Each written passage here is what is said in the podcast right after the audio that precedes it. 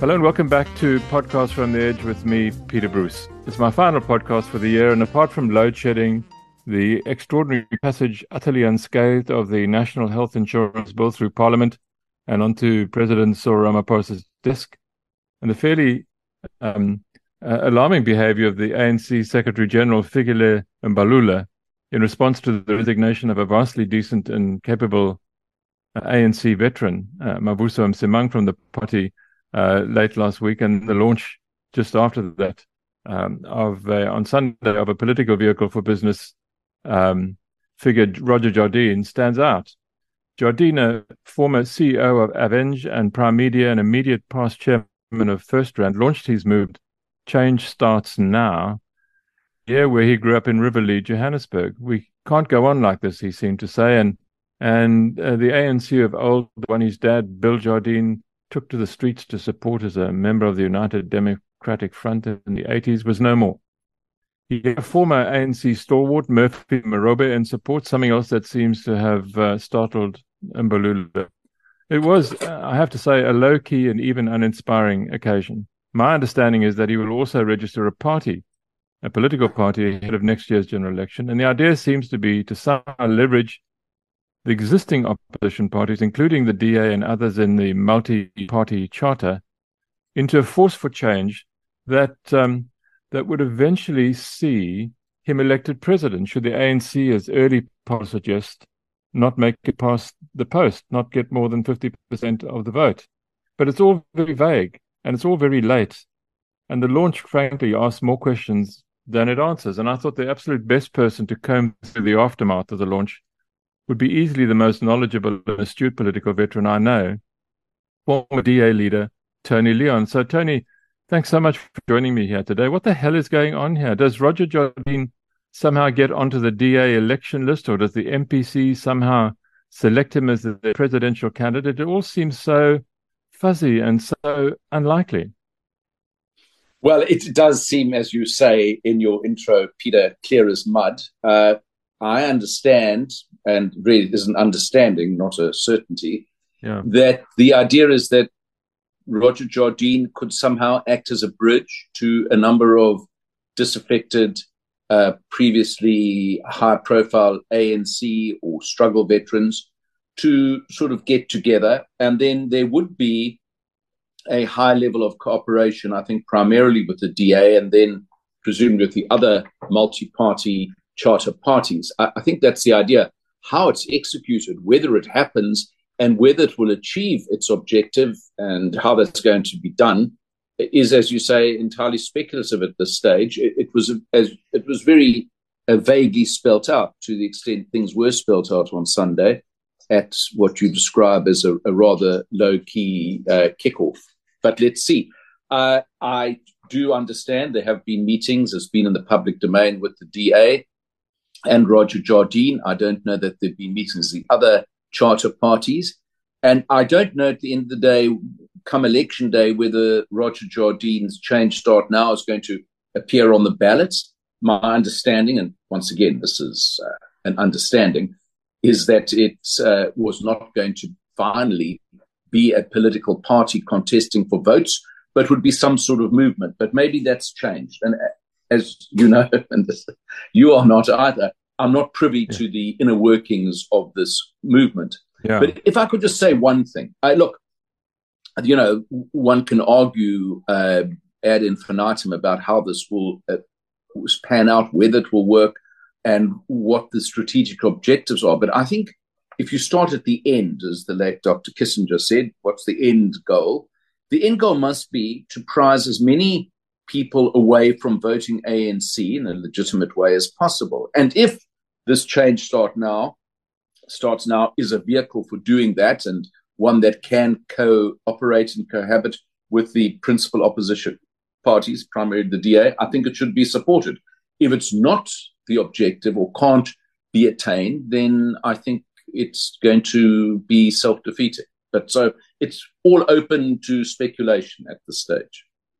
I mean, do you have any sense of how the DA, particularly the DA party leadership, feels about Jardine? I mean, I'm reluctant to name his funders because I don't have all their names, but the ones I do know have been DA funders for absolutely ever. And what do you think they're doing? Surely they're not going to be funding someone to go out and oppose the DA. Well, look, I can't speak for them, obviously, Peter, and I do know some of them or some of the names you mentioned, and I think the last thing that they would have in mind is an opposition to the opposition, if you can put it like that. I think they want to build legitimately the best possible, most viable opposition, which has a prospect at least of taking the ANC out of power, or so reducing it that its performance gets changed somehow. I don't think it can happen except they are actually voted out and removed from government, but that's an argument or debate for another day. So I would be amazed if the people who are supporting the Jardine initiative are somehow wanting to set up an opposition to the DA. I would think that's not on the agenda. But maybe there are, you know, to use the old cliche, many ways to skin a cat. And it can be that there is a certain ceiling on the DA's support, even the best possible circumstances, and despite the best endeavors. And maybe you need another entity to help bridge the gap, as it were, between what the DA can get on the best of days and what the combined opposition might get in an ideal set of circumstances. I guess that's the thinking here. And we'll have to see. And but, I you know, I think there's a lot of cynicism. There's a lot of speculation, not all of it good. So I think it really is up to the Change Start Now group to get intentions clearer sooner rather than later. It was interesting because, you know, there was a lot of I remember the word comrade being used a lot during the launch, and it was a sort of a lot of ANC light about the launch. People were sad at the direction the ANC had taken, and it just struck me, you know, the DA is not a place I would have thought that you take that kind of sentiment into. I mean, you know, what you want to do in an election is to take the ANC out, to destroy it in a sense politically or electorally. And I just wondered whether the people that Roger Jardine is going to collect around him either would want to do that or would find it comfortable to be closely associated with the DA, which they've been really rather nasty about for decades now. Well, I think just on your point about the comrades, we had the imperial comments of Johan Rupert at his AGM last week. He said, people don't invest in a country where folk go around calling each other comrade. And that, you know, doesn't just apply to Johan Rupert. So, you know, I got a WhatsApp from a donor of the DA, whom I have very high regard for, who's not part of the Roger Jardine initiative, who was sort of outraged because there was some report that Roger Jardine vows to keep seeking advice of the ANC elders, was the headline of the report. He said, well, how do you do that and at the same time build an opposition to the ANC? It seems to be contradictory. I understand in a way the idea that they want to be a kind of a bridge, if you like, between leaving the ANC and going into something else. And maybe and I'm now putting the best gloss on this that I can from where I sit, because I'm outside thing. And maybe the thinking is, look, we've got to make it a bit warm and fuzzy because, to quote the great Jacob Zuma, it's very cold outside the ANC. So you've got to create a sort of slightly warmer reception pad for folks who are leaving the ANC.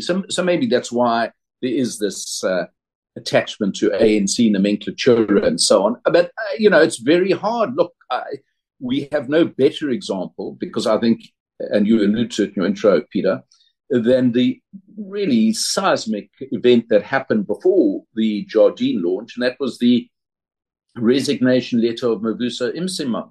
Well, even he resigned, I think, on Wednesday. By Sunday, leaving aside the ridiculous antics of that absurdist Secretary General, Mr. Mbalula, even he by Sunday was trying to say, well, you know, I could possibly go back into the ANC. This is, you know, 3 or 4 days after detonating this nuclear bomb that he was leaving it. So I think Look, I don't know. People, it seems to be very easy to leave parties like the DA, as we see a lot of people coming and going there, and it seems very hard to leave the ANC for reasons of history or tradition.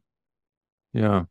But Tony, just put your old political hat back on, your party leader hat. I mean, if you know both John Steenhuisen, the party leader, and Helen Zille, the chief executive of the DA, somebody has to have got to either one of them to even begin to believe that some sort of association with the Jardine effort is actually possible.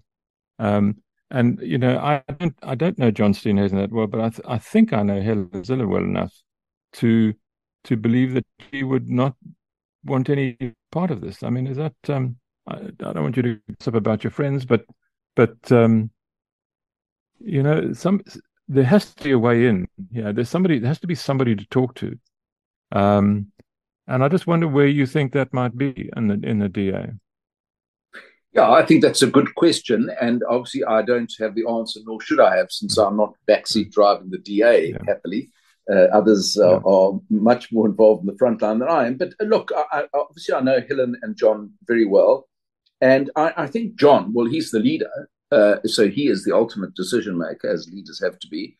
I think he's actually been very modest and grown up about this whole initiative. First of all, by saying, actually, we want to have this moonshot pact. So it's not just the DA. It's the DA plus others who don't have to join the DA, might not even like the DA, but there's a national imperative here. So that was his initiative, and I think, you know, it's changed the political conversation, if not the political weather, since it was launched in April.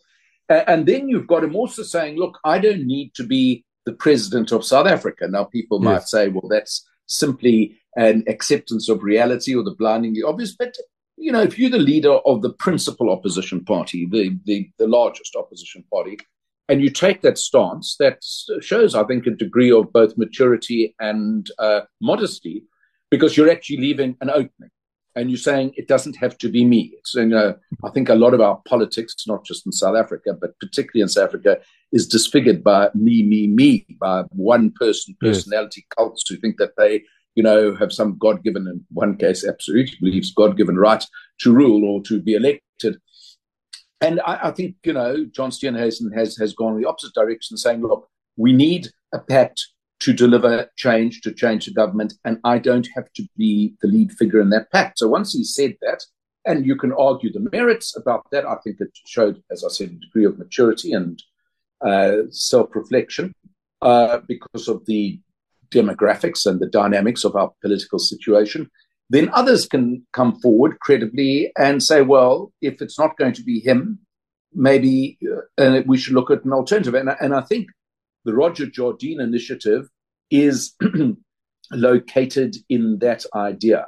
Now, I understand, because it's also been in the public domain, that there was, you know, a conversational series of serious conversations between Roger Jardine and his team and the DA and their team. Now, whether what we saw on Sunday was in keeping with that conversation or was a dynamic that hadn't been anticipated or changed after they had the conversations, I simply don't know, Peter. Yeah. So just in terms of the election that's coming up next year, which we think is going to be around in May sometime, how seriously do parties take polls done a year before an event like an election? I mean, if you look at the 2019 election, all of the polls I think that I see done the year before in 2018 predicted a much worse result for the ANC than they ultimately got in the election. I think they won 57.4% of the vote, which, you know, given the poor performance that they've subjected the country to over the years, is not bad going in normal democracies. I mean, so we've been now being told that they might slip just below 50 or to 45. How confident are you in the quality of those polls, and what do parties do in the face of that kind of thing? Do you just ignore the polls and get on with your job, or do the polls kind of not eat away, but do they fire you up? Well, I have to say I left the parliamentary and leadership politics in 2009. So the whole art and science of polling has evolved, and the micro-targeting that they do now is something that was almost unknown in my time. And we used to have very crude polls to guide us, and we did our own polling, which was reasonably accurate. The one thing a poll cannot do, obviously, it's a photograph, not a moving picture, and the picture moves on depending on events. So it's just a snapshot. Mm.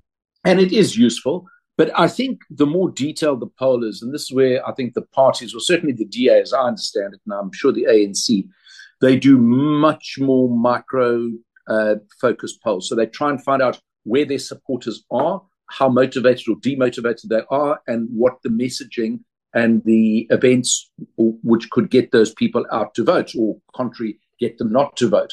So that's where the polling becomes very important. And so a lot of the polls that you're seeing now, and I'm not in a position to tell you which ones are more accurate than others, and there's a lot of back and forth about them, are not that detailed in terms of, you know, where the support is. I mean, to give you a very crude example, you live in Stanford, I live in Constantia and Cape Town, and most voters in the Western Cape don't live in either Stanford or Constantia for obvious reasons. Yeah.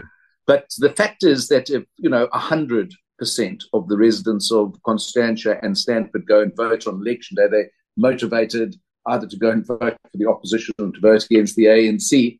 And only 10% of the voters, say, in an ANC stronghold like Gugulethu go and vote, then even though Stanford and Constantia are very small compared to, say, Gugs, you're going to actually win the election simply on a difference of turnout. And it is on that differential turnout that the parties actually focus much more than the macro trend of saying, okay, well, the ANC's got, 57% and the DA's got 22%. Yeah. Yeah. That's just so, Tony, overall just, broad, once again, broad sorry, brush. with your former hat on, how do parties approach, particularly opposition parties, approach elections like this? Because if you look at particularly now, so you've got the DA, Action SA, the Freedom Front Plus, pretty much going for literally the same voters. How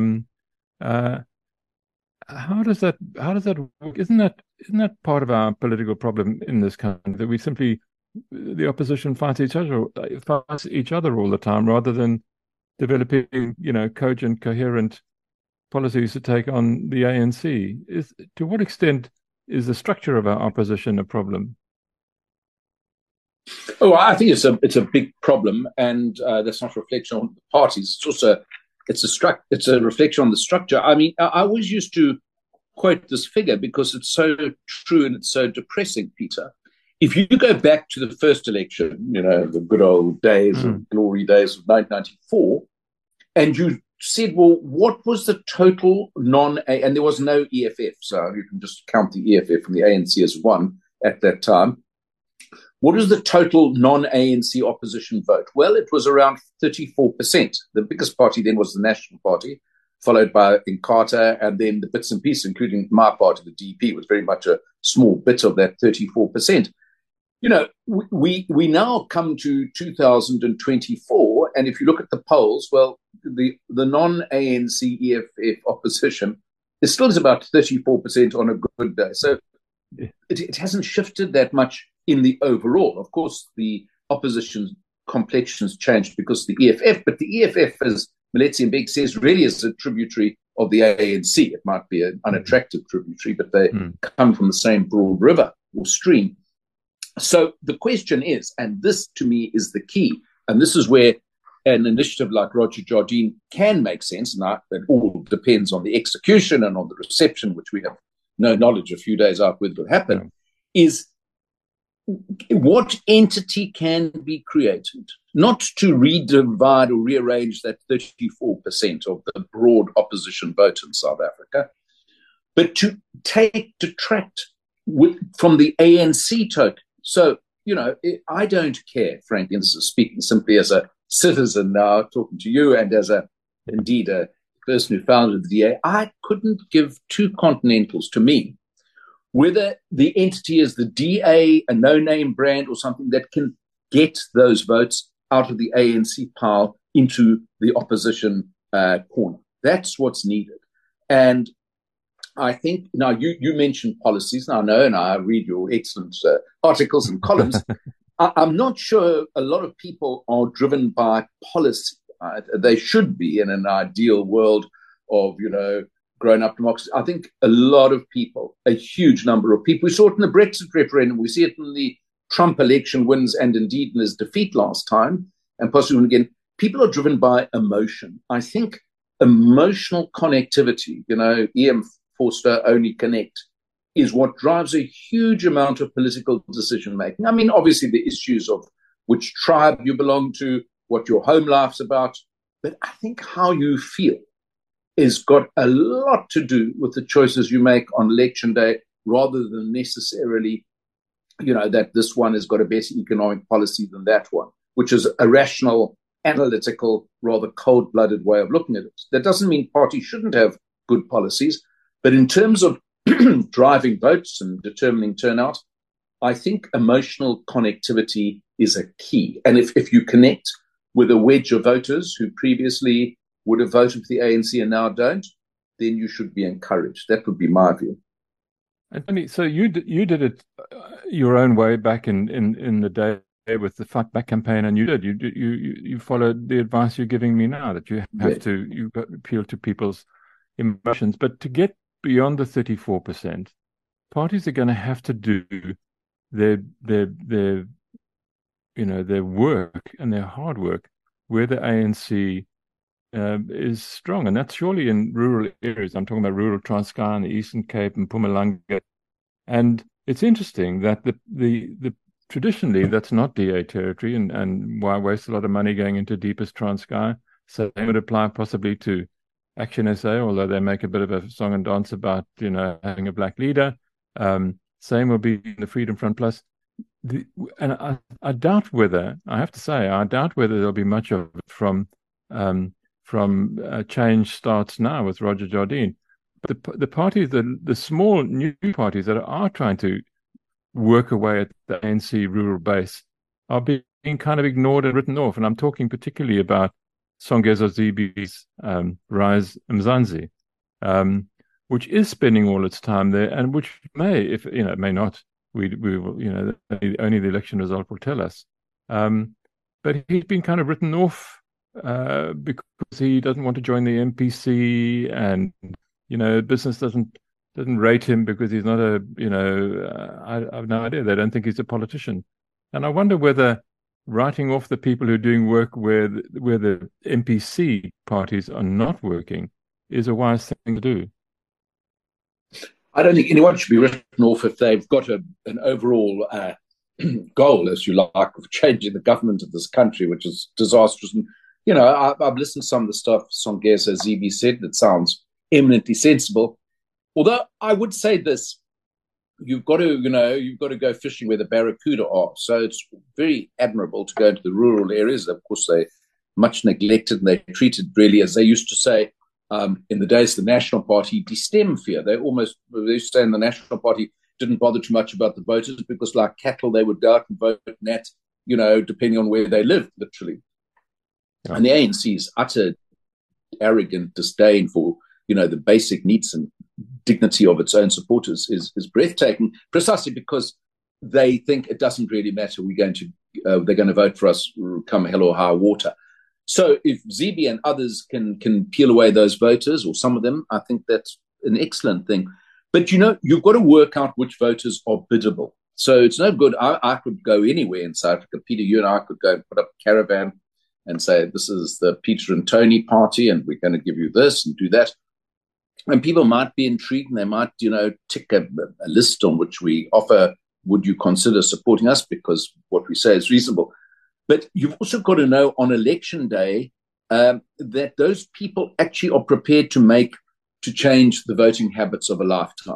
And, not every group of voters is the same.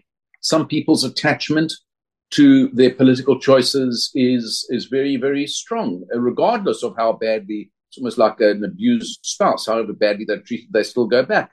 But there are other voters, particularly likely to be people who live in more freestanding households. They're not living in a community setting. They're not in a village thing where there's a lot of community pressure. They make decisions on their own or as a family, who might be much easier to persuade. And what any political party's got to do, should be doing, or indeed at this stage should have done, is to say, well, hang on, I've got only finite amount of resources. Where do I concentrate them? I'll give you an example from my own days. In the 1999 election, where the DP, which I led after 1994, grew by, I'm not boasting, it's in fact by a high percentage, but in that election, than any other party has ever achieved in democratic South Africa's history, 450% from a minute base. It went from 1.7% to just under 10% in one election.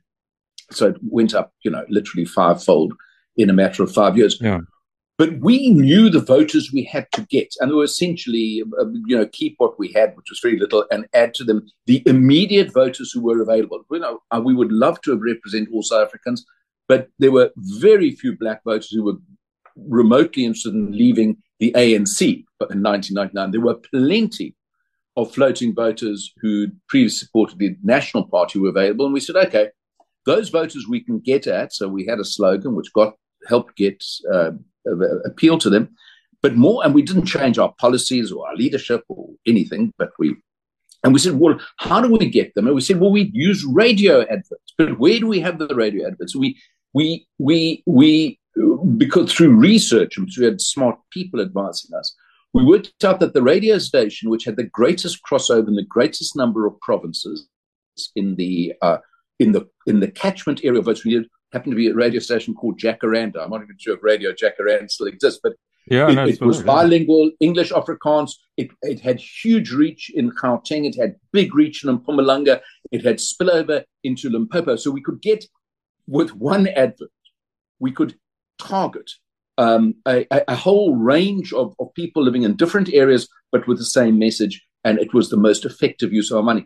But we didn't do the research. We didn't know where those votes were, who they were. They able to be prized from their existing political base? Yes, they were. Yeah. And we then went out to get them. So that's the level. It's all very well, and it's as an exercise in civic patriotism to go around South Africa into remote villages, show you care. I think that's great. But is it actually going to achieve a quantum leap on election day? That's perhaps more open to doubt. Yeah. Tony, 9 million people, 9 million registered voters in the last election didn't bother to come out and vote. If a fraction of those, if half of those, a quarter of those 9 million people did vote this year, would it make any difference? And what would it take to get them out there? Was it money or is it effort? It's probably both, but it's also, I think those 9 million who didn't vote, and let's also add, Peter, because actually this latest registration of voters weekend was a bit of a failure because fewer than 500,000 new people registered. I'm not talking about people who check their addresses or change their domicile. Yeah. That's the existing pile of voters. I think what a lot of those people have done, and I am entirely relying on my instinct, not on data, is simply check out of the political process completely. They think, and it's not an unreasonable thought, I voted 3 or 4 times, or I voted once or twice, and nothing changed. My material conditions actually deteriorated.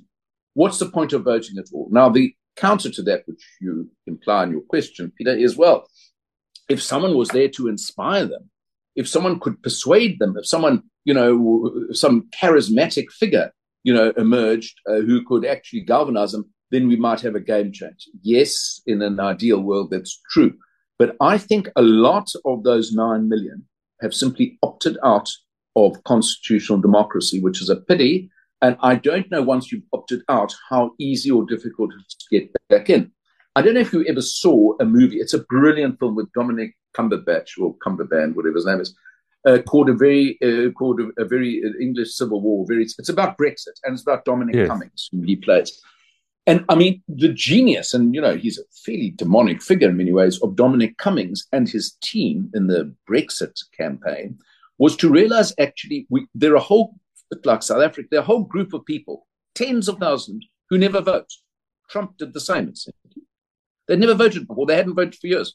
But because they had this emotional call to the blood, whether it was Donald Trump and MAGA or Brexit's, take back control, people who'd opted out of the political system, who didn't vote in British general elections, didn't register in America to vote, suddenly went to go and vote. And they managed to massify their numbers, even though, broad opinion was against them. So to answer your question, sorry for the long answer, if someone could excite those 9 million or some of those 9 million or excite some of the millions who didn't bother to register to vote at all, then you're on a game changer. But let's see. I don't know. We haven't seen signs of that yet. So I proposed in a column the other day a sort of version of that, where we recognizing that we don't have a presidential system here, we can still run a presidential campaign. And if enough opposition parties were able now to, say, nominate somebody and put them up in a presidential style campaign, even though the parties may fight on their own against Cyril Ramaphosa, it might go better for them rather than this sort of itty bitty. Every party scratching in its own patch, if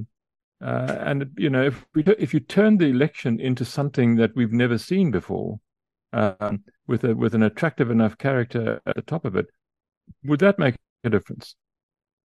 Oh, I think it would excite a lot of people. It would, it could. And I read your column and I thought, yes, that's interesting, because it would create a focus for a campaign, rather than saying, well, here, 7 different parties, go and choose among them. Yeah. They've got a broad platform, because people are more excited, I think, by personalities than platforms, just in the nature of the human condition. So arguably, yes, look, to quote Adrian Gore, who always says, I'm a data guy. I don't know where his data was in his negotiations with the government of NHR, but you can argue about that.